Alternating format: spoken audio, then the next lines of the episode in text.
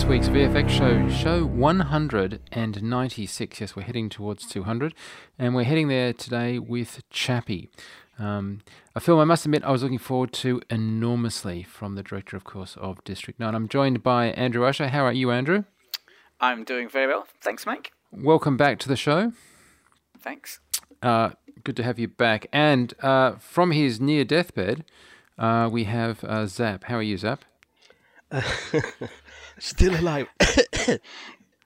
uh, better than I was yesterday, but yeah, I'll might be some coughing and sneezing from my side. I've been a bit sick, but uh, as I always say, still alive. Excellent. So, just to establish our geographical orientations, of course, I'm in Sydney. Um, where are you, Zap? Uh, last time I checked, I'm in Sweden, way up north. Yes, well, I know where you are, but for the benefit of those incredibly wonderful Which people also that are is listening. funny because the sun is shining, the weather is warm and nice. Uh, whereas it's just my colleagues in Montreal, which I work with, they have snowstorms and I don't know what. It's weird. And uh, Andrew, where are you? I'm in the uh, north of Scotland, where it's cold, wet, windy, and bleak. As usual, I must relocate. Right. So, Chappie, uh, basically humanity's last hope that isn't human. Um, let's start with the movie review, as we like to do, uh, before we get into the visual effects of this film and uh, and the direction of Neill Blomkamp. Zap, what do you think? Uh, I actually enjoyed it um, because I was worried. Uh, I heard, I maybe I went in with uh, low expectations because I've heard a lot of you know bad things about it. Uh, the fact that the the Antwoord would be in it and apparently weren't good actors and all the things I heard up front. Also, I was not a fan of Elysium. I love District 9. District 9 is one of the m- really most awesome movies in many years and it's one of the movies where I really you know cared for the main character in his fight at the end you know you really like going yeah go Wikus you nailed those bastards you know you totally were in with the main character Right. in Elysium, you weren't in there with anyone. It was just a complete mess.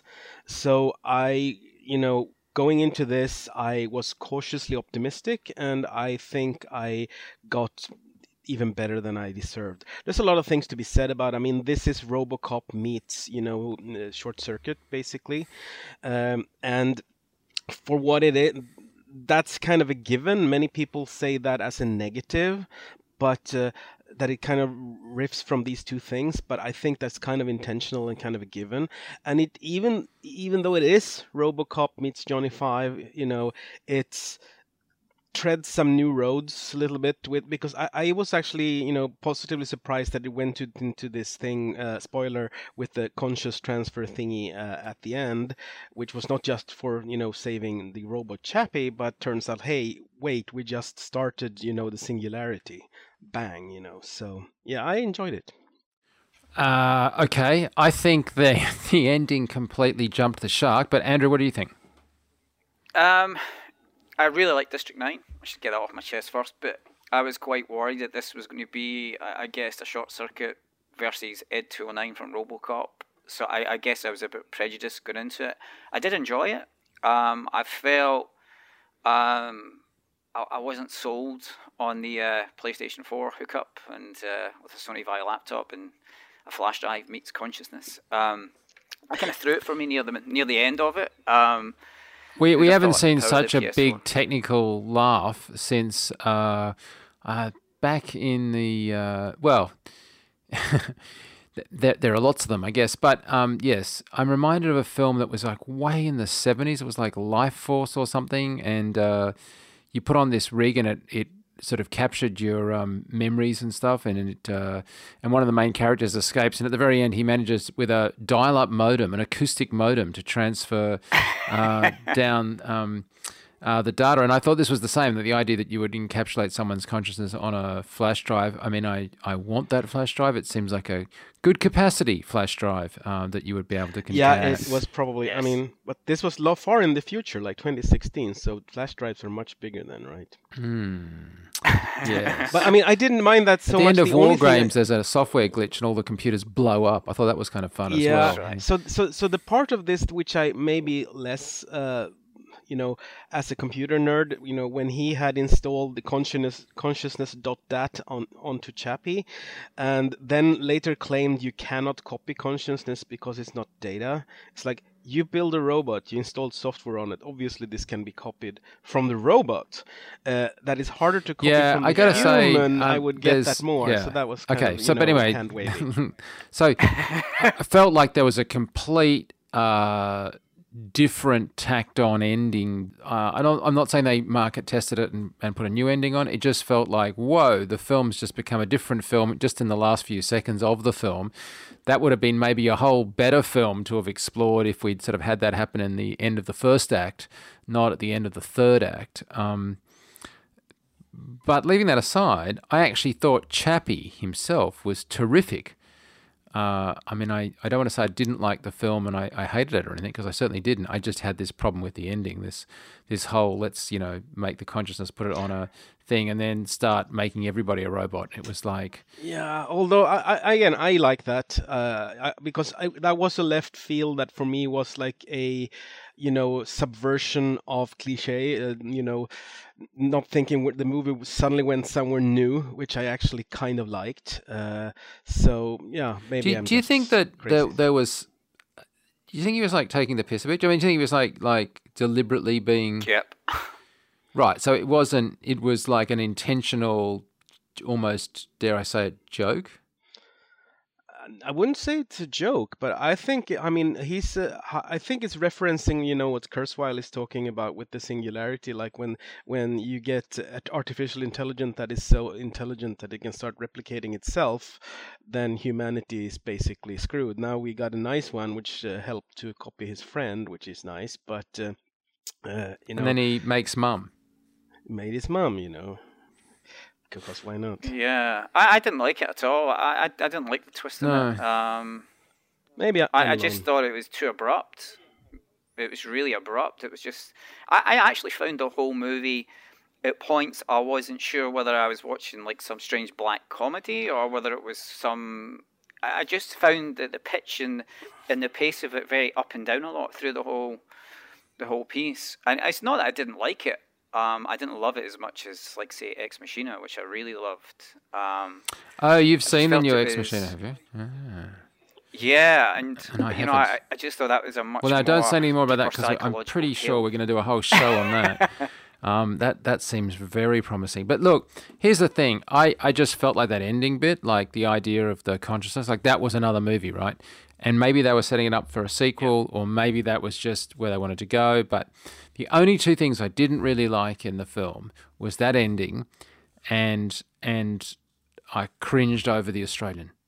And now, even though it was played by an Australian, it was just that mullet. Um, that Hugh Jackman's of, uh, mullet.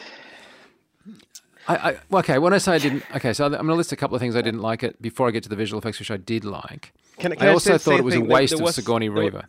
There was somebody making a brilliant review. They said this is a movie about an extremely weird character with something funky sticking out of his head, of his head, and that's just men- talking about Hugh Jackman, you know. So Yeah.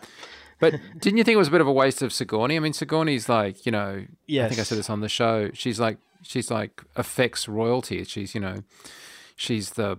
I mean, you just can't get an actress at the kind of gravitas in the sci-fi world that, that she has. I can't think of another actress that I would give more cred to. And from Aliens to um, to Avatar, I mean, oh my god, it just felt like I was waiting for Sigourney's big "why we got Sigourney in this role" moment and didn't get it. yeah. Yeah, see, I, I felt the same, but I felt the same with Jodie Foster in Elysium as well. I felt it was very wooden, and it, it just. I actually thought Jodie was well. better in. Okay, so I, I would take task with anyone that had anything to say bad about Sigourney.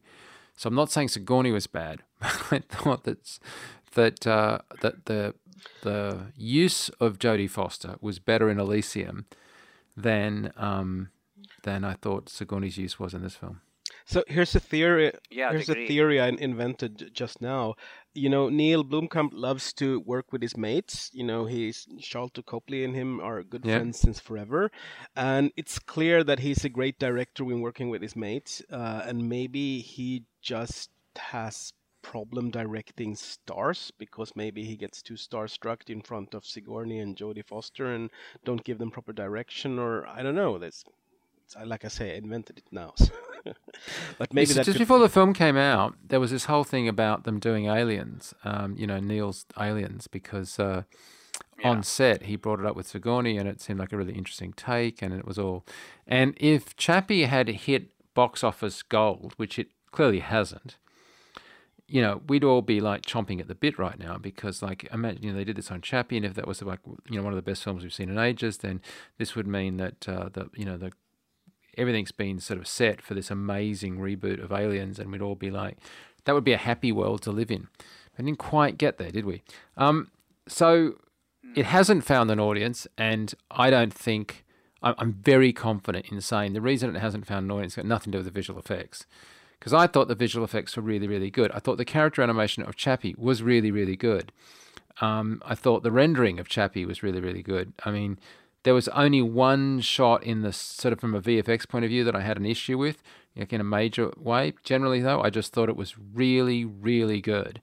Um, what did you think now? If we just shift gears completely away from the acting and stuff to discuss the visual effects, which were obviously led by uh, Image Engine, what did you think, Sam? Um, one thing I, I, must say about uh, Mr. Blomkamp is that he has normally a very specific visual style uh, to the point of kind of being uh, need I say, repetitive in his visual style. If you looked, you know, to his original Tetra Vaal short, or which, yep. you know, or the, it's like the same freaking robot again and again, and it's kind of repeating, and it has to be in the, you know, South African slums and all that. He really loves this stuff. So I will be super controversial here and say that I actually like the fact that he used the Antwoord guys to help spice up the look of this movie, painting some smiley faces and other things uh, in the background. So the look of this movie was slightly not exactly standard Blomkamp, but it had a particular little edge that I think they helped with. You can say what you will about their acting, but the fact that they were part of kind of the you know production design of the whole thing i think that actually helped the the look of the thing to not be like yet another you know Neill Blomkamp version 1.0 clone of itself again. Um, so that part I liked. The effects work in this movie is completely outstanding. Uh, I know you always ask us a question about the worst VFX shot, and I will try to answer that question when it comes up. But uh, uh, generally, this thing is freaking flawless. Uh, it looks fantastic. There is not a single case or maybe one single case uh, where the robot doesn't look like he's there and like perfectly rendered into the scene. Um, I, and of course the whole performance capture or what you want to call it because it wasn't really performance capture in the, that sense they used Sharlto's acting as a reference and yeah extremely well and by the way i just saw this interview you know, unlike uh, people like Mr. Serkis or whatever, Sharlto even Sharlto even printed his own T-shirt with all the animators and CG people on it, which you know brought Chappie to life, uh, which he's wearing, you know, around the, the when he's doing the promotional circuit for the movie, uh, which I think is you know very humble of him to really un- understand. Is yes, he does the character, but you need all these other 200 people to bring this amazing thing t- to to the screen.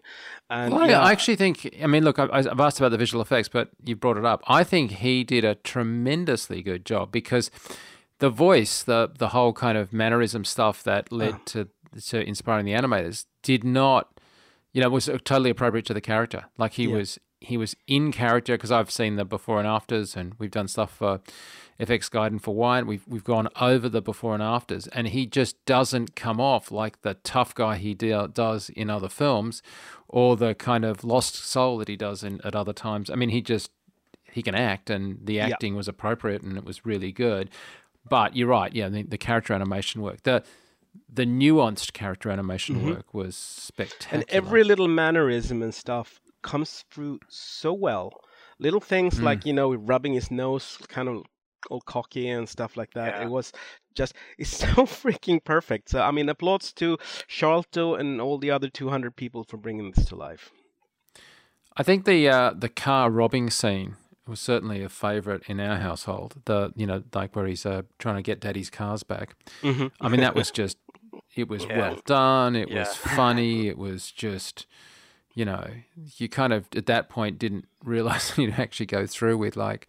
I mean, maybe it's a bit cliched in some respects, but I thought it was a good, you know, kind of smashing up the car and you know, don't do it again kind of thing, like a childlike uh, exuberance of uh, enthusiasm, uh, misdirected by his uh, his father. I thought it was really cruel, and and I and I say this as a visual effect point, and it was really cruel what they did to Chappie in driving him to the place and leaving him, and I, it was only cruel because the character animators made me care about the robot. Yep. I mean, I really hated watching Yeah. them torment him and throw the firebomb, and him having to stumble back, and and it was just, I, I felt uncomfortable watching that, and I mm-hmm. felt uncomfortable because it was so well character animated. It wasn't like the thugs were producing Academy Award winning thuggery, though they were very good. It was that the character animators were producing Academy Award winning character animation that made me care about Chappie and not want to watch him be tormented. Yeah. Yeah, I agree. I thought it was quite quite a moving area, but I, just felt the whole. I I just thought Chappie was so well done. I thought the swagger, and it's not just that. I think it's the development process of him being like almost a, a small child infant and having such a steep learning curve. I thought it was really well acted. I thought it was it was really seamless. I really loved the shot after he'd been kind of set on fire with the thugs.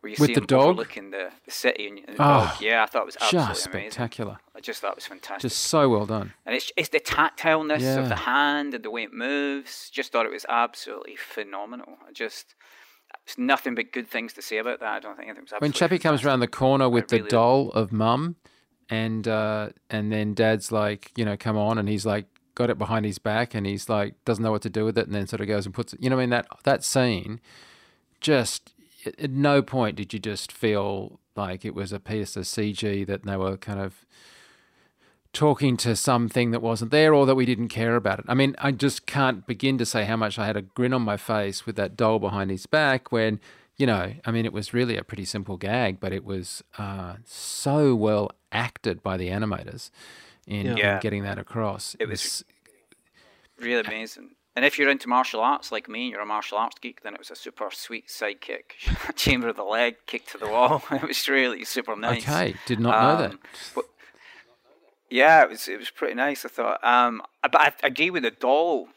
That was I just thought it was so well done, and it was so engaging, and you could really resonate, especially if you get kids. That whole shyness and keeping. I just thought it was fantastic. Really, really loved it. Yeah, the the need for love and the need for connecting to parents, and you know just how hard it was to watch him being treated badly by his quote father.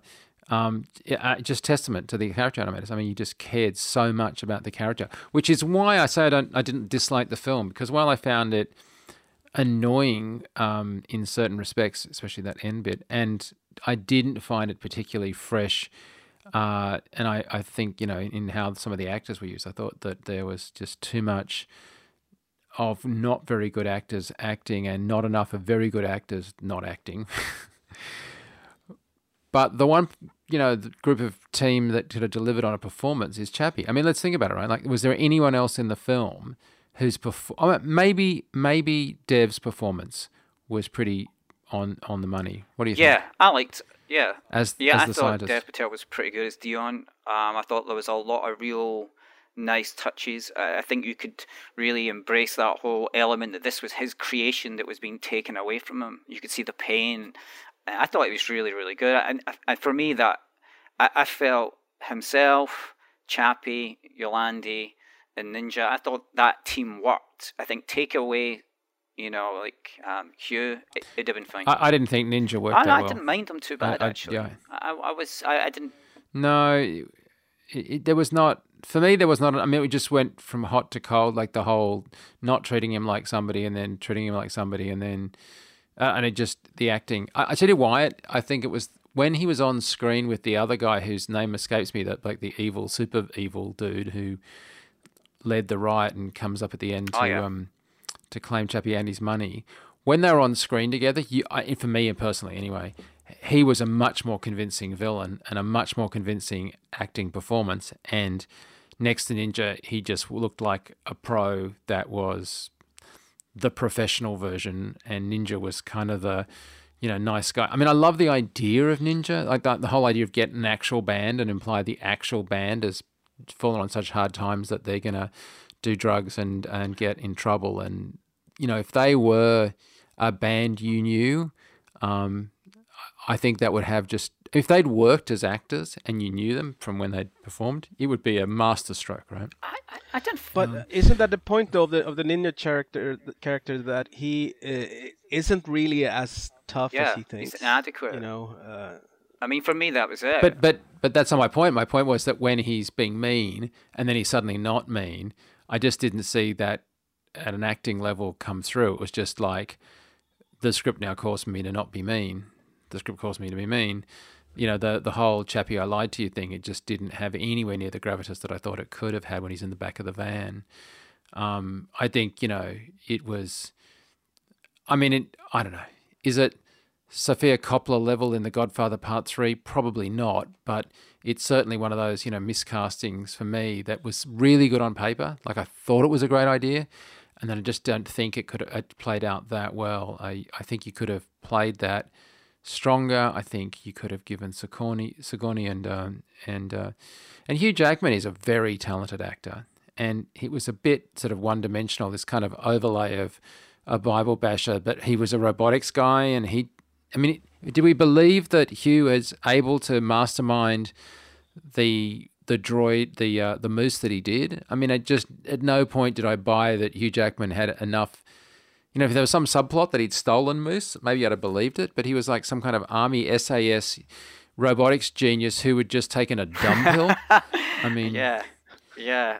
Um, I mean, if you could make a robot that could fly and could be that armor, you know, I mean, okay, so maybe it's. Uh, you know, not uh, as good as Chappie in terms of the police uh, scouts, but it wasn't, you know, hopeless. It was like a a well functioning piece of robotics. I don't believe for a second that that was, you know, his baby. I mean, he was just so archetypally stupid, grunty, SAS, Bible bashing, paranoid. You know, Yeah. not not. You never saw him like really coding hard and being felt like you know he was. A com- I mean, if he'd been, I don't know, if he'd been a, a at, at uni and he was the sort of senior guy and Dev's character had come up under him and outshone him and he resented him for since they were at uni together or something. There was a something that made me believe that he was, you know, you could have had a whole extra dimension. But anyway, again, I'm going off at the acting when I'm when I don't want to be. I want to go back to the um, to visual effects. I, I do want to swing back. Um, having said how much I think the character animation was brilliant, and- I genuinely do. I do want to just put you guys on the spot over what you thought did or didn't work from a technical point of view. I've already said I've got something. Um, Zap, can I put you on the spot first? Anything that stood out? Actually, there was one, one funny thing that it's not really a technical thing that stood out. Uh, it, it's uh, um, more of a movie logic thing in, in the sense that the whole production design for that room where Hugh Jackman was having his moose system was like super designed and it all, all even had like the moose thingy on the It was some big text on the wall and everything Yep.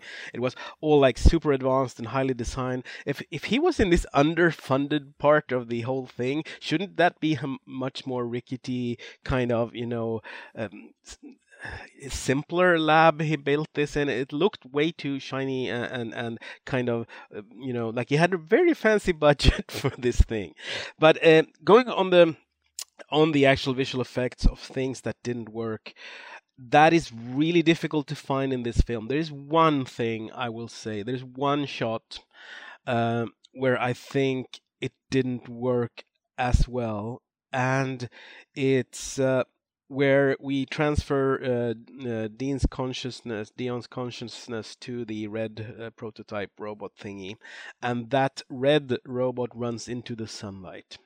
There was something about the red color in that one shot where it runs into the sun that, for me, rang like "Mm, that didn't that looked slightly CG. Like I know it's 100% CG. It looked 3% CG, where the rest of the stuff in the movie had looked negative 20% CG. So that stood out to me. But like my nitpickiness level now is I have you turn I'm turned it to insane to be able to even find something. Uh, so if that's the worst you can do movie, good on you. Um, it wasn't a huge budget film. Like it wasn't, you know, a hundred and twenty million dollar kind of mega film. So I think the while the factory was a bit, you know, all over the shop in terms of um, design aesthetic, and you know, sometimes it just looked like a normal office, and sometimes it looked like a factory, and sometimes it looked like a, a, a meat handling it looked place. like a DHL depot. Um, I, I just. Yeah, I don't. Yeah, I don't. I didn't. I, I kind of forgave that. Um, but at a technical level, Andrew, anything? I didn't like the moose. I didn't like the way it, it kind of flew. I didn't like the rockets things on it. I, I it's just something about it. It just looked like Ed two hundred nine with extra bling on top. Um, I just. it just really took me out of it. I, am not sure what it was. I, I just didn't like the aesthetics of it. Um, so that that for me, I, I wasn't particularly keen on. I agree with Zap to do with the the change of the consciousness to the the red droid. I felt that the that whole sequence with the red droid and then when they transfer Yolandi over, I, I just felt the animation wasn't didn't look as great as Chappie did. Um, I wasn't so keen on that, and I wasn't particularly keen on the gore fest when they kill off the uh, Amerika's character.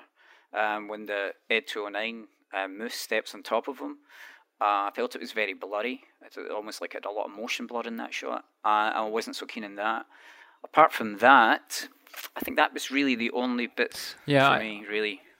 I didn't like the the yeah the the death scene and the you know being stepped on and split out. Um, but the one that got me actually, there's a side shot looking in that hangery area where the moose was. On the left of shot is the moose. It's a straight looking down shot and it's very much a profile. It could have been like, you know, backlit silhouettes. And Chappie comes in from camera right. And you have this shot of Chappie facing the moose. And the moose is real. It's a you know prop that was made by Weta Workshop, and interestingly, as we put in the story in FX Guide, to do the grill, they got uh, ramen noodles, you know, yeah. ones that were like actually uh, still um, still in uh, in hard form before you um, put them in boiling water and and just spray painted them black to kind of get this elaborate grill thing. But anyway, I digress. So you got this shot, and and he walks in camera right. He's fully CG. The moose is fully uh, authentic. Of course, it can't animate and do anything, but it's not meant to at this point in the film. It's just meant to be sort of sitting there as a big static. And there was a there was a real mismatch. I mean, when you had the real on the left and the digital on the right, um, I think there was a combination of about three things that were off in that. I think the black level wasn't yeah. quite perfectly matching. I think the sharpness wasn't quite perfectly matching, and I think the specularity, or or if not the specularity, then the sharpness was uh, was off on camera right. And by sharpness, I kind of mean a an almost uh, zap. You know how you get that almost crunchiness about. Um, so it's not. It's it's like a combination between a sort of a sharpness and a high frequency thing that just a blur isn't going to get rid of. It's a it's an almost a, uh, an over detailed, um, lacking an optical element between me and the object kind of look. Do you know what I'm talking about? Yeah, it sounds like you're almost talking about the nearly a sharpening effect of the camera, which, by the way, was one jarring effect. Some of the shots in the movie felt very video, uh, like uh, and had these kind of. I think some of them were intentional. It it's the Blomkamp, uh, you know, documentary style kind of thing. In some shots, it made sense to look videoy, but other shots seemed to look videoy for like no reason. Almost like he had a second unit going out shooting stuff, and they were using like worse cameras or GoPros or God knows what to shoot some stuff. So there were some jarring shots. I wouldn't really call them visual effects per se, but just general shots of stuff that looked like very videoy. So I don't know if that could be something like you're seeing, like you're seeing like more real camera style artifacts on the real stuff. And uh, no, this I, was I this pick, was Chappie not matching to the. Okay, I, I didn't pick up on this shot at all actually, so I, I can't comment on it. No, I know. Yeah. I mean, there were shots that I thought were exquisitely well comped. Right, Yolandi sitting in bed with Chappie with the book was phenomenal. Uh, phenomenally well executed. I yeah. mean, like you know that that is a simple shot. You're not got a lot of. Not, I mean, an action shot with explosions and.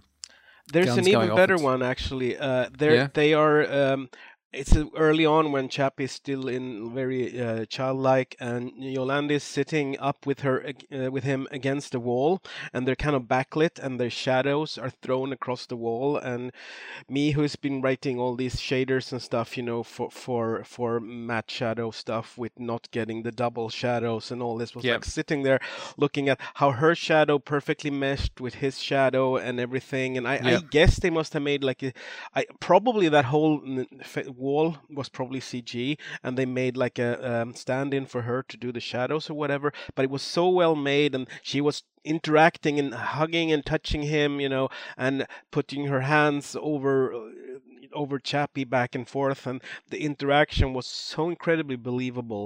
There's one case in the movie I, I noticed like it, there was a tiny slippage of a hand that was touching a thing, but again, that's with nitpick level put to insanity. And I think I will say that Chris Harvey, who's yeah, Chris Harvey is the VFX supervisor on set, like the the VFX supervisor as it were, just really excelled in allowing that interaction, like that contact, Mm-hmm. that um, you know, at no point did I feel like we were deliberately putting the coffee cup down so that the other character could pick it up so we could have an easy transfer. Mm-hmm. Um, there was a lot of interaction in there that really, and I, I think, you know, you've got to give it to a supervisor on set when they're just comfortable helping to organize the stuff on set so that'll come off so that people don't look like they're holding something that's wrong and feels unnatural that, you know, Yeah, that, I don't. there- mm.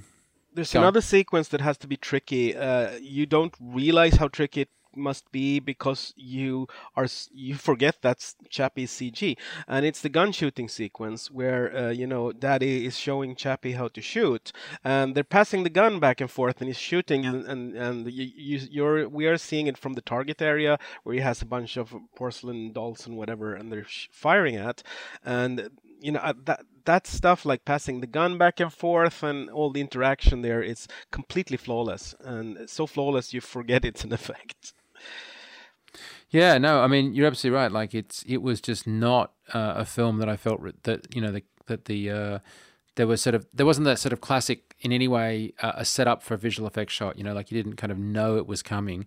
It wasn't framed oddly for a visual effect. It wasn't uh, you know that the objects were handled in a sort of a way that made you because clearly some of those objects they're handing back were CG the whole way through, and if they were CG in the actors' hands, they certainly felt right. Um, you know, I mean, it was really good. and It was It's, just, it's, uh, I mean, I loved the, the the gold bling chains and the way they moved. Yeah. and I just thought it was. I, but I agree. I think all the tactile touching and, and kind of execution of the hand movements and positions, you never felt.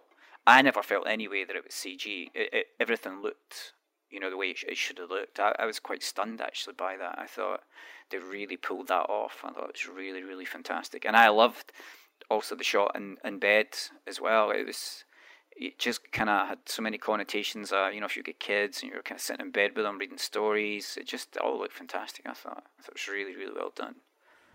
Yeah, yeah. Somebody pinged me on Twitter. A uh, somebody that listened to the show, which um, you know, we really do appreciate people uh, doing stuff, and and they basically asked whether I thought that the fireball that's thrown over the back of Chappie was, um, you know, uh, digital rather than you know like being something that was sort of done. And and I have to say, uh, I don't know that for a fact. Other than I do know that when Chappie's hit by that sort of RPG thing uh, at the beginning of the film that, that turns him into the the quote write off that he becomes, I have to say that um, that fluid sim of the explosion stuff was so good.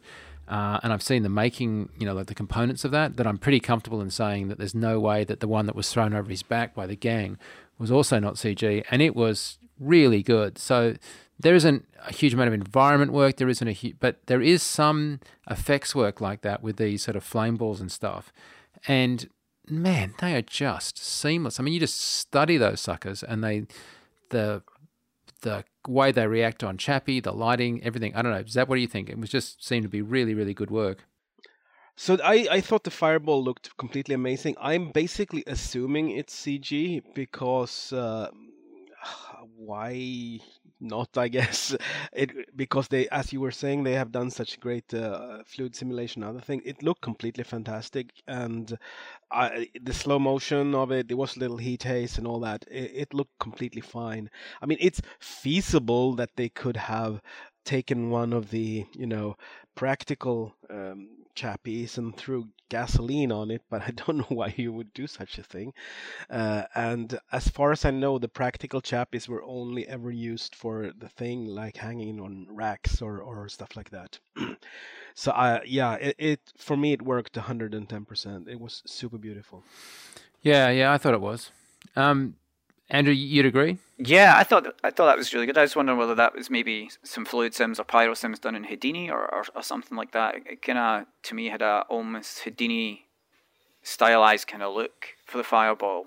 You know, if you're doing the pyro sim work. Um, so I wasn't what, too sure. What, what about it would? I mean, I think Houdini's marvelous, but what about it would make it say to you Houdini? I don't know. I just I've been doing a lot of pyro work lately with Houdini, and right. um, I just thought it had uh, a very very stylistic Houdini styled um, kind of pyro setup, the colors and everything else just made me think perhaps right. it was done in Houdini. Um, it could be practical, um, but I would probably hedge it was more CG than anything else, just by looks. But I thought it looked fantastic, though. I thought it looked really, really good. Yeah, yeah, it is. Um, it is such a production value add, isn't it? I mean, you get those things in there, and there was well, there was a lot of you know explosions and smoke and stuff done for real on the day. Um, but those particular fireballs that we're talking about, or the hits, um, you know, just makes a shot look magnificent. It's good also that they invested so much in having practical uh, props and stuff, and uh, you know that Weta Workshop did such a good job in in uh, pulling stuff up uh, that they could have it on set. I think um, I think Image Engine did a really really good job in uh, in making Chappie sit in, but um, the pipeline wasn't, you know, revolutionary in the sense that they weren't sort of pulling something that never never been done before. It was kind of interesting. We were talking to them about how they were tracking the damage on chappies who went through the film. Um, I think we ended up working out with them that there were 17 different chappies in Chappie as uh, he progressed through uh, having various uh, bits of graffiti, uh, fireballing, damage, the arm, of course.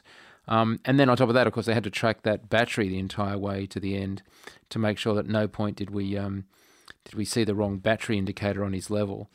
Uh, which, you know, I mean, it's not a big deal, but it's uh, it's nicely yeah. done. Plus, that is only really visible in like three shots in the movie. So yeah. No, I think it's I, I think it's more than that actually. I, but but yeah, I mean, you know, once you know to look for it, I guess. Yeah. Hey, um, the thing that was interesting was having all the guys running around in grey suits that were going to be replaced by um by scouts and or Chappie himself having GoPros strapped to them to give them um, correct of the moment GoPro footage that could be used for the uh, droid's own sensor readout. So whenever you wanted to cut to the point of view of Chappie or cut to the point of view of a scout, you actually had the GoPro on the actor that was running into the scene, and that was the footage that they used um, to you know put some graphics on and some more type and all that kind of stuff. Of course, um, few heat kind of things, but. I thought it was a good a good move. I, I don't know who had to wrangle all that footage. It would have been a hell of a lot of it, but I thought it was a great idea to do that rather than just do it as a second unit. Yeah, I hadn't realised that. Wow, it's kind of interesting. Yeah, if you look at some of the footage, you'll see that almost everyone's who's running has got either on their head or on their chest, chest a uh, yeah. a camera, and uh, you know, I mean, look at any of the making of footage. The guys in the suits are um, uh, are providing that footage, and it gives you that authenticity because it's obviously the right uh, time, the right action, and everything else. And it just seems a great idea to do that rather than go back and try and film those elements um, every once in a while, you see somebody that does a you know a computer simulation. They're trying to match it back, and it just doesn't quite make it. So why not just get it on the day? I say. Yeah, seems like a good idea. Uh, and also, I think one thing is clear with this movie. Um, like as much as a pain it is to having to paint out these, you know, stand-in characters, you know, your your gray suited people, and you would like to think that shooting everything just by blank plates would be easier the fact that there's never a question on you know where you point the camera where you know your other actors are going to look there's never an eyeline problem there's never a feeling that this actor is trying to emote to a tennis ball on a stick or something i think it helps the performance so much it's kind of wor- worth it but there has to be a lot of poor people having to do you know painting out you know guys in pajamas, though. yeah, that's absolutely true. Yeah. And they tend to be unsung heroes. Also, the guys that were doing the actual tracking, because it was anamorphic, and so doing anamorphic camera tracking is is that much uh, more difficult. I did. So just before we move on, I do want to mention it's the embassy that did the um, the HUDs, the you know computers. Uh, sorry, the robots' point of view shots. Because um, I mentioned uh, obviously Image Engine, who was you know, doing the character animation, but it was uh, Embassy that did those um, those HUDs. Yeah, I, I think that those are two departments. I've, I've mentioned this before that I feel just never get enough credit. The guys that do the cleanup work to give you that clean plate, and uh, the team that do the camera tracking. Because you know we always assume that you run a um, well, not, maybe not all of us, but many people assume that camera tracking is just a, a push and play option. But especially when you've got anamorphic lenses and you've got uh, quite a fluid camera motion going on, uh, it's not that simple. And getting really good uh, tracks is absolutely pivotal to um, to selling these kind of shots in the first place. I hate camera So, tracking. uh, sorry. I hate camera tracking with anamorphics. I really, really hate it. So it's, I think it's one of these areas But it is harder, isn't it? I mean, oh it's, yeah, it totally it's- is. Yeah. yeah. And I think it's one of these things a lot of people don't necessarily appreciate just the amount of time and effort that goes into it a lot of times. Um, so uh, you know, when you look at the movie and you can uh, realize that, I think it, it makes it much more kind of interesting how they've done it, and I think you get a much greater appeal and, and respect for that once you know that. I think it's a very undervalued role. I think in the industry. Yeah. There's a variety of um, of uh, Panavision lenses they used on this, like the C series, the E series, and the G series. If I'm not mistaken, the C series would have been like the hardest to do. Um, and I've shot with Panavision anamorphics, and they're great lenses, but man, if you go wide open on those suckers sometimes, or if you um, just do a couple of like things that you wouldn't expect, you can get some really weird, uh, almost halation type artifacts. Then and non-vertical, um, uh, kind of like shearing that um, that happens that can really screw up your camera tracks, and they're just not things that you kind of anticipate. So uh, again, points to those guys for doing that work. The other thing that was interesting, uh, Zap, I thought that they did this. You mentioned uh, some matching on the reds and stuff, but made me think of it. This is a full ACES color workflow that the Oh. guys uh, set up for this. I didn't know that. Yeah. So for those of you that are less familiar with that, this is the Academy's uh, way of trying to get a consistent uh, color space. Well, it's more than that actually. It's trying to get um, a way of having a kind of a unified color space. And uh, I was. I was talking to someone recently um, who uh, got fired off uh, production because they didn't understand color spaces, and uh, they made a bit of a fool of themselves at a meeting, and and they uh, themselves admitted this, and they got they said that they uh, they lost their job over it. It's um it's an area color science that uh, maybe not very sexy, but if you really need to pull a film together and have terrific compositing where your CG really sits in and does stuff, you need to be able to work out the color space and the color imagery that's going on. You need it to be consistent and you need it to be verifiable in terms of its target. It's not just how you gather the stuff, but you want to make sure that you know what it's going to look like when it's projected. And that control uh, is what ACES kind of gives us in a, in a, with a lot of latitude and a lot of um, uh, guts. And it's probably only what in the last so two or three years that we'd say that ACES has really um, been developed and sort of implemented in. Uh, Zap, would you say that would be right? Yeah. So the the interesting part with ACES is that it's you know a completely workable solution for for your compositing pipeline mostly and making sure that your transfer from from the various formats all get into this um, single format but lately there's been a lot of discussion in how applicable it really is to rendering per se because you run into some interesting issues when you start to render in wide gamut color spaces and you're still just using three colors, you know, red, green, or blue, or whatever you want to call these colors, because uh, when you ha- start to have colors interacting with themselves, which happens a lot with secondary bounces of light and stuff like that, um, you can actually get quite different result depending on which color space you're doing the math. If you just take as an example, imagine you have a particular color space where you have an object that is red and it's, you know, that is, you know, 0.9 red and 0 green and 0 blue. And that so this is now 90% red reflective and if you know that reflects itself it will be you know 0.9 times 0.9 you get a particular color. But if you transfer this to some other wider gamut this 0.900 color might now be 0.4 0.12 0.38 and if you take these values and multiply by themselves which is a self-reflection and then try to convert it back you will actually get a completely different result than if you were sticking in the original color space and this is actually uh, you know within the rendering world a big uh, you know everybody scratching our head collective heads and saying what are we going to do with this thing because there's no right answer because as you all know the only right answer is to do everything in properly in spectra uh, with uh, you know thousands of slices of light, and we probably don't want to do that. Uh, well, so... the, the, spectral rendering is you know what uh, Weta's gone with. It's what uh, Maxwell does. In fact, yeah. this this uh, f- for the image pipeline at uh, Image Engine. This was Houdini. I looked I looked that up while we are talking, Andrew, and uh, but it was rendered in in 3Delight, which is 3Delight is not um, unprecedented. It's just not as common a renderer.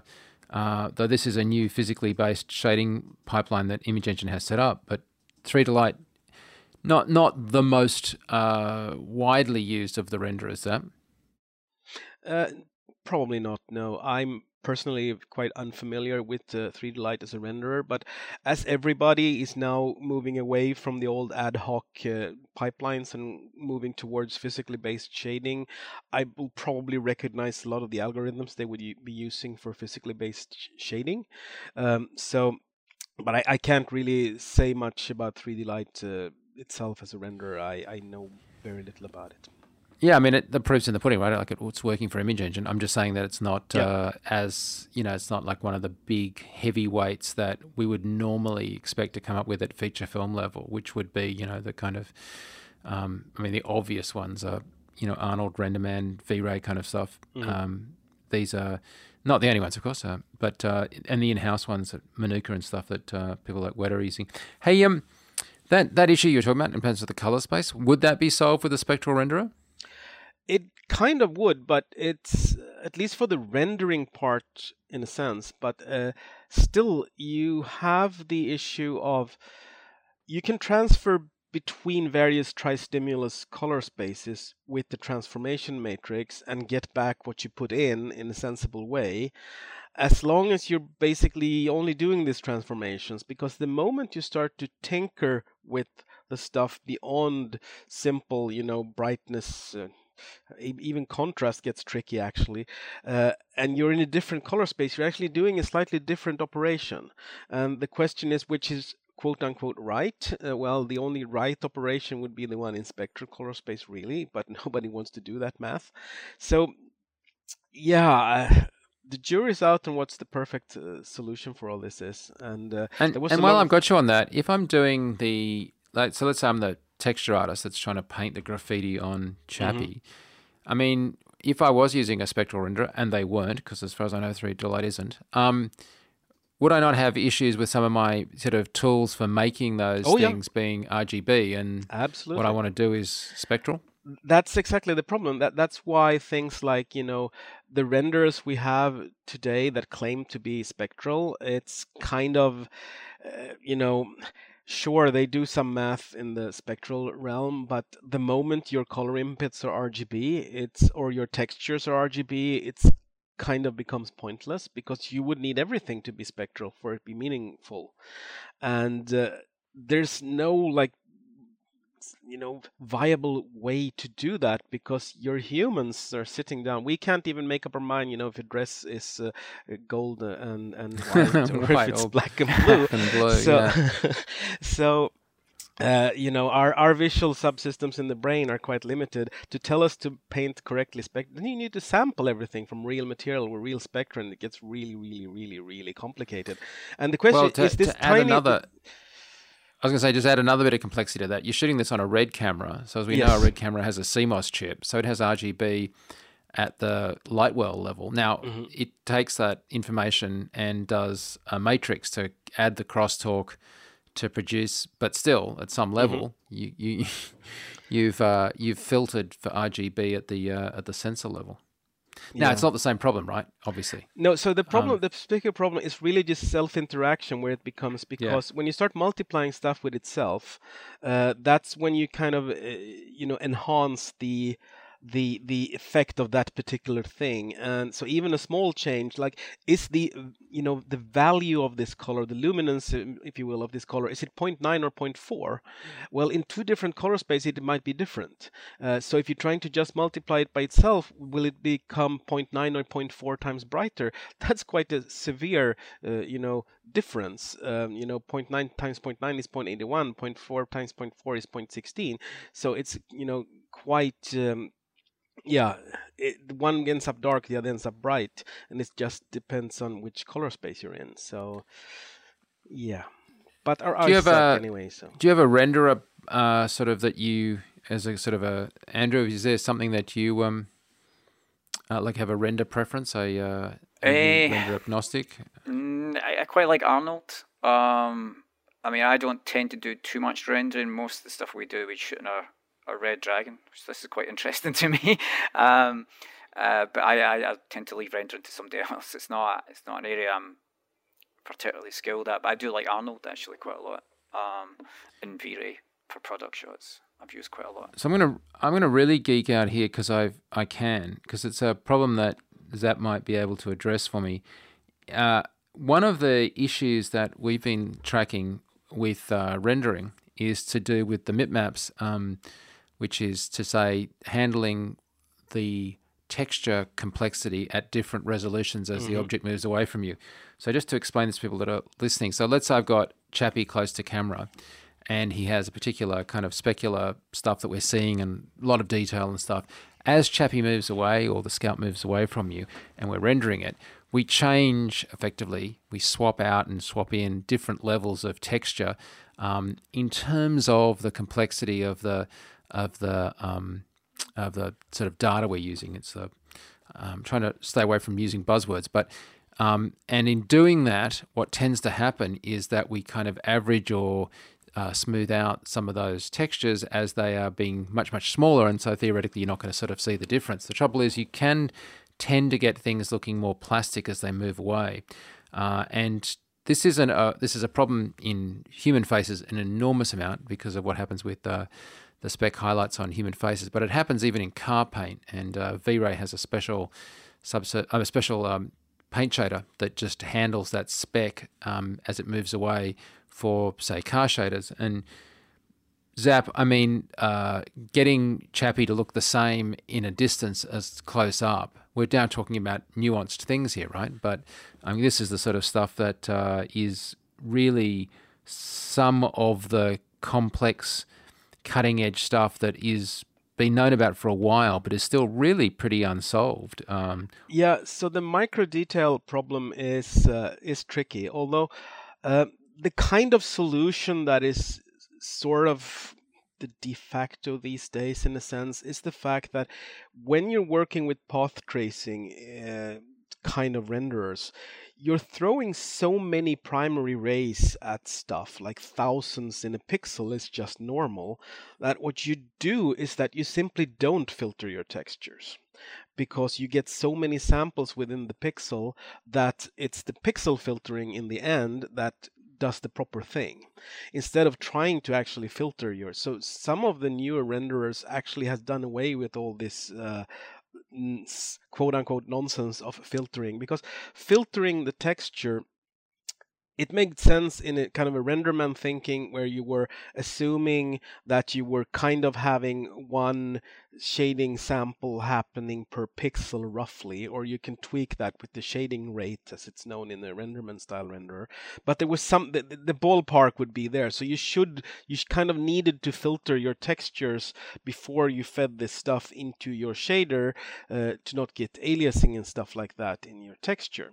But if the normal case is to sample within your pixel a thousand times, um, then that sampling really takes care of this this problem Well, to but- but a large extent. But this is the this is the equivalent of just mega over rendering it and then downsampling Yes, the finished exactly. picture. but when you're in the path tracer, that's kind of what you're doing anyway, because you're sending these you know thousands of paths into the pixel uh, and track tracing them in, in, to various places to hit various lights, etc. So, but it's also true that there's a lot of active research in this area because th- there is uh, ways to do it kind of do a half and half solution in that taking the high resolution detail and basically more intelligently just a, a dumb filtering uh, and this is speci- specifically important for like bump maps, where really the, the yeah. key problem is. Texture map is kind of okay to filter. Bump maps, if you just dumbly filter them, you make them flat, and that's useless. There's something called lean mapping, which is used in the game industry for yeah, this. the lean mapping is, yeah, the, is. But I was going to say it's not just bump mapping, right? Because the specular paint flecks um, mm-hmm. in car paint is not a bump problem; it's a spec problem. Uh, well, I mean, it's sort of. The, I mean, the specular. You can kind of think of it as a bump in the sense that each little flake has a particular normal vector pointing somewhere and reflecting a particular thing, and those flakes that happen to reflect your light source, you see them, and all the rust can be discarded. And at a distance, the aggregate effect of all these little bright ones, uh, you perceive that as kind of a, a glossy highlight. So, uh, in a sense, it's kind of a bump problem. Uh, which renderers are which renderers are just which renderers are you saying are just doing away with it by not?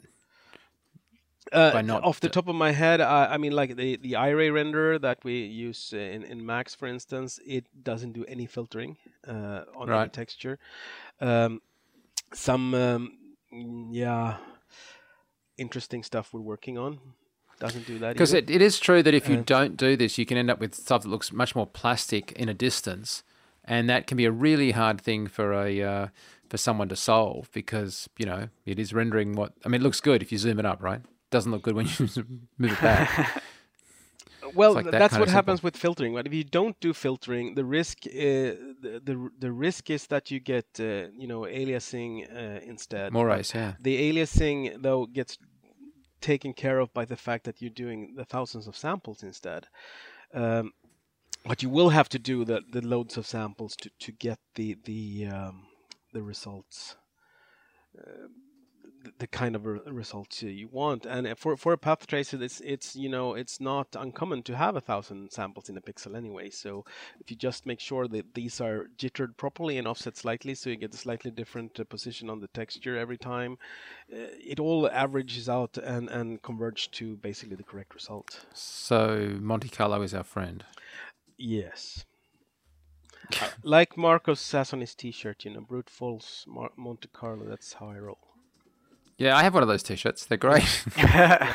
then you just you've you've done the uh, clean version of the T-shirt though. Uh, yeah, yes. Sorry.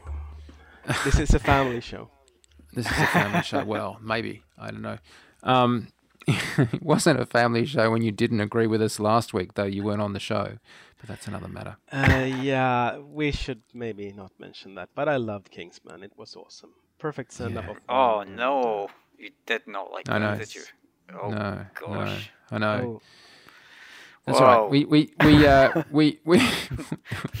apart from the fact we like him, we enjoy having Zap on because he doesn't agree with us. Um, rightly or wrongly, correctly or incorrectly, up or down. It's uh, we enjoy having the variety of opinions, and and I got to say here on the VFX show, I don't.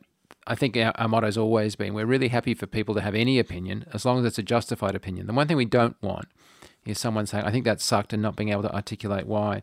And I have to say, in a production environment, and, and, I'm sure you'd agree with me, Andrew, that is the number one thing you want from either a colleague or a supervisor. Not that I don't like the shot, not that it's not working, but hey, I think that that's not working because that's a misbalance in the um, in the midtones kind of comment. Like you can live with that, right? It's I, I think that shot sucks is the hardest one to fix.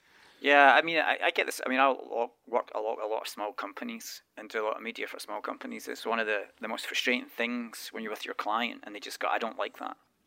And you go, why? And they go, I just don't like it. And you go, but why? it's so it's yeah. I mean, you need constructive criticism, and I think, um, I think sometimes people don't like giving it though. I think people are, are kind of hesitant. But but you're right. You need to have somebody that can engage in reasonable dialogue with you and explain as to the particular reason they don't like something in order for you to facilitate a change. But to the Yeah. def- to the defense though of these people who say these things, you have to realize that a lot of the things, um, uh, the way our you know perception works, our visual perception, is that we actually have a very low understanding of what we're actually seeing. Uh, get back to this, uh, you know, gold and white versus black and blue dress is a perfect case of that. Oh yeah. But but uh, Well, okay, all right. You've brought it up twice now. What what did you see? obviously it was uh, white and gold at first. uh, Yes, obviously it was white and gold. Good. Yes. Andrew. uh, white and gold. Yeah, okay, good. Yeah. I'm glad we put that to bed. So here's the thing I, I do understand what you're saying, but you'll notice that when I was saying that to Andrew a moment ago, I wasn't saying when you're talking to a director or a producer or a client, because I'm willing to cut them a lot more slack in not having the uh, trained ability to necessarily, in our language, articulate why they thought Chappie didn't or did work in a shot. What I was saying to a colleague or a supervisor, that's what you want. You want an articulated comment that is has a specificity to it, and it, you can just really, you know, say, okay, in my opinion, what's not working for me here is the eye line or uh, the weight of the character in the scene, or I just feel like he's uh, he's you know uh, the wrong height for the whatever, and it may or may not be right or wrong, but at least it's something to work with. And if you can train yourself to offer that opinion as much as you can, accept it when it's given, and and kind of welcome it because it's a thoughtful, and not just it sucks, which is just so not Right. helpful. But let's let's take an example. I mean, some people can see things that other people can't, and I think, uh, in a sense, that uh, the perfect example really is when ambient occlusion got thrown upon us back in 2002 or something, and that basically took my the eye of someone like Michael Bay of all people uh, when they were making Pearl Harbor. He thought like, you know, those shadows aren't dark enough and like the I don't have a good contact feeling for these things and people started realizing uh, all this stuff that ended up basically being ambient occlusion back then which is what gives you all these nice contact shadows. But the way our optical subsystem in the brain work it actually basically removes that effect. So you don't really see the effect uh, when it's there. When it's missing, you see something is wrong, but I can't put my finger on what it is. So I kind of can have an understanding of the person seeing the thing without like without the ambient occlusion and say something looks weird with this. I don't like it. I don't know what it is, but something is wrong. And then you turn on, you know, the ambient occlusion and say, yes, that's much better. That's what's the thing I was missing. I had no idea before that was what I'm missing, but now I know that's what I'm missing. So, you know, I'm just trying to defend the poor slob who says I don't like it and I don't know why. A little, just 10% defense here, not much, uh, because you know, perception is a bitch, and um, we suck at it. Yeah, I we think we particularly suck at it with faces, right? But um, I will still say, I, I, you know, grant you, yep, somebody having the um, the strength of character to say, I don't think that's right, and we should we should change it is is key.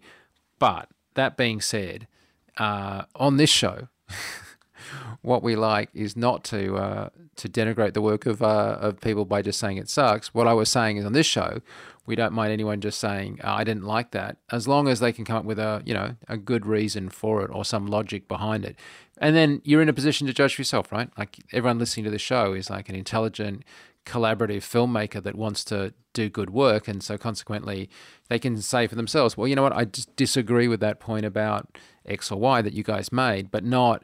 I hate you. At I hope they're not saying. I hope you guys listening aren't saying that. I hate you because you just are saying that you don't like it. and You're not saying why. And I certainly find that a very frustrating thing when I hear somebody review something and just say, "Well, it didn't look real." Well, why not?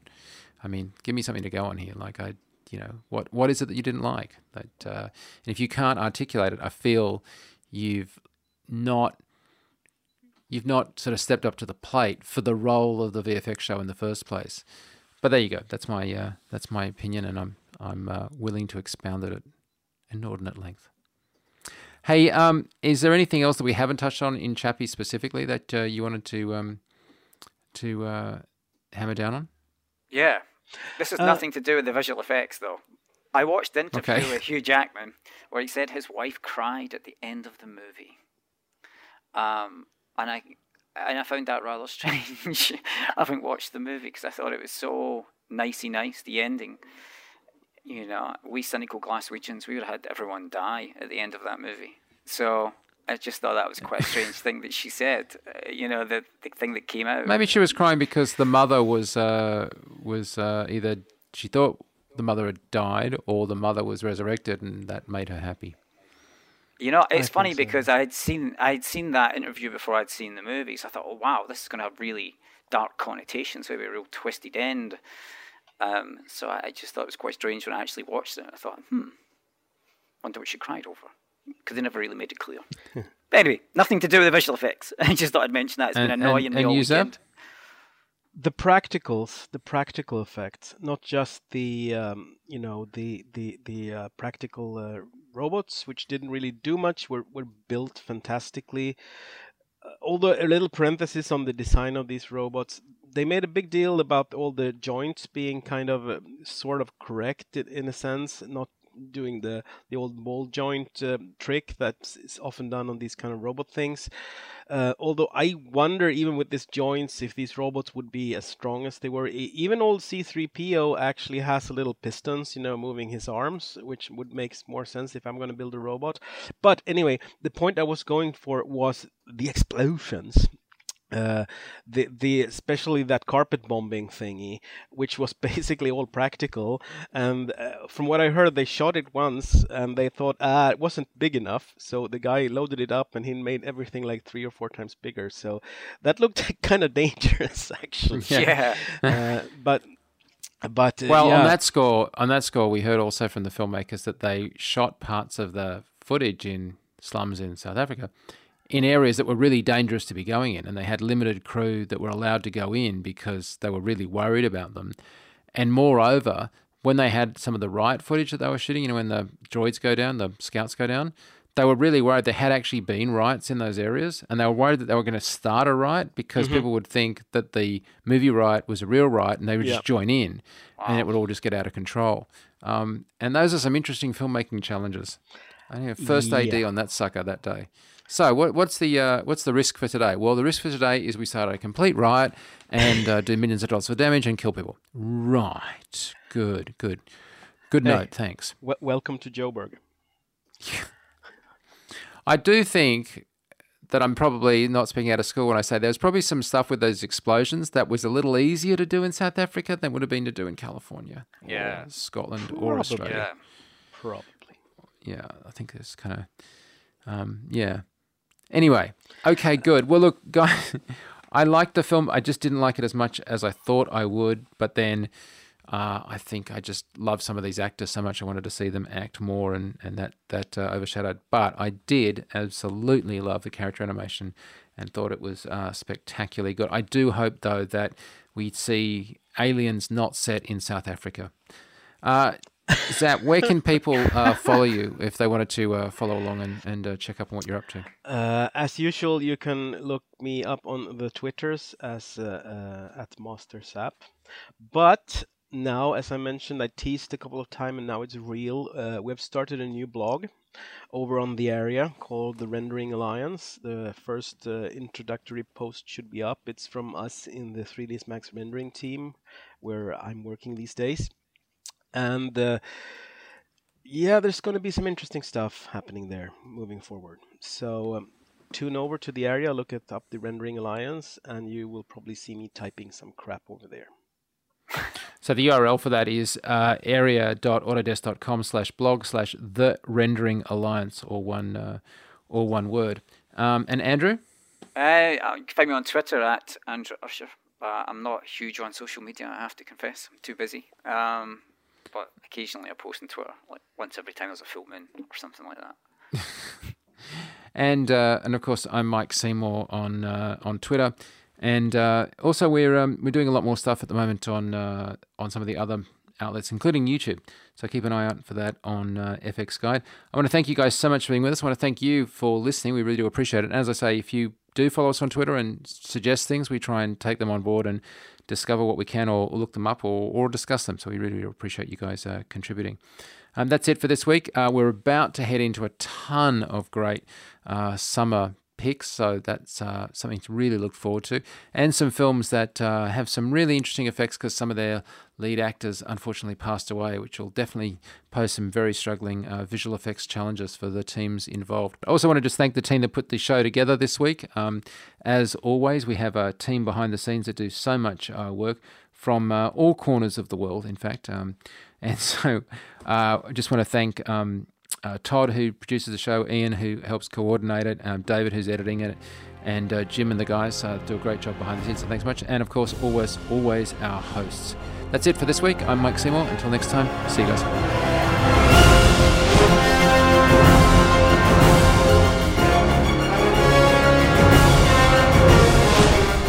If you have any questions or comments, please email us at vfx at fxguide.com. Copyright 2012, FX Guide LLC.